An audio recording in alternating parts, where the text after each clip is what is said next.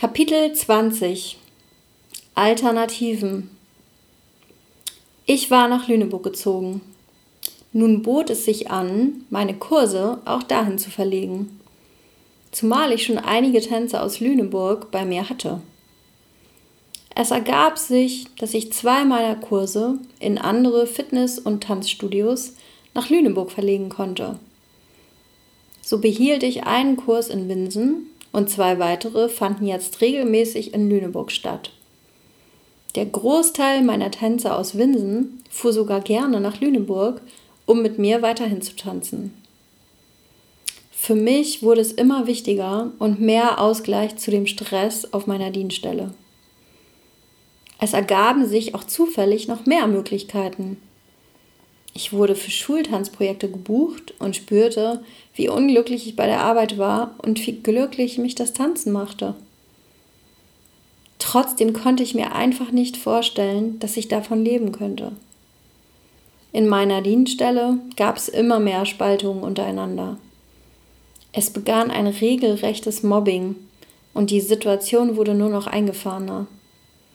Ich fuhr oft nach dem Dienst nach Hause und saß anschließend heulend bei einer Freundin auf dem Sofa, weil ich so nicht mehr weiterarbeiten wollte, ich aber keinen Ausweg sah.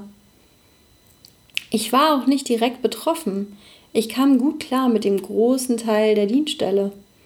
Aber was ich beobachtete, ließ mich an allem zweifeln, und auch die Arbeit begann darunter zu leiden.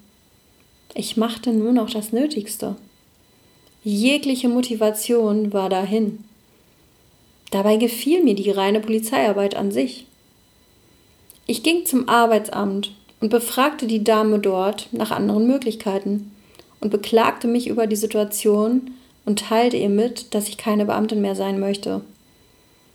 Ich saß total verzweifelt vor ihr, als sie mir mitteilte, dass sie so einen Fall noch nicht gehabt hätte und ihr keine Alternative einfallen würde. Da wurde mir erst bewusst, in welch blöder Situation ich war. Ich konnte mit meiner Polizeiausbildung nichts anderes machen. Sie fragte mich, was ich denn gut könne und ob ich irgendwelche Hobbys hätte.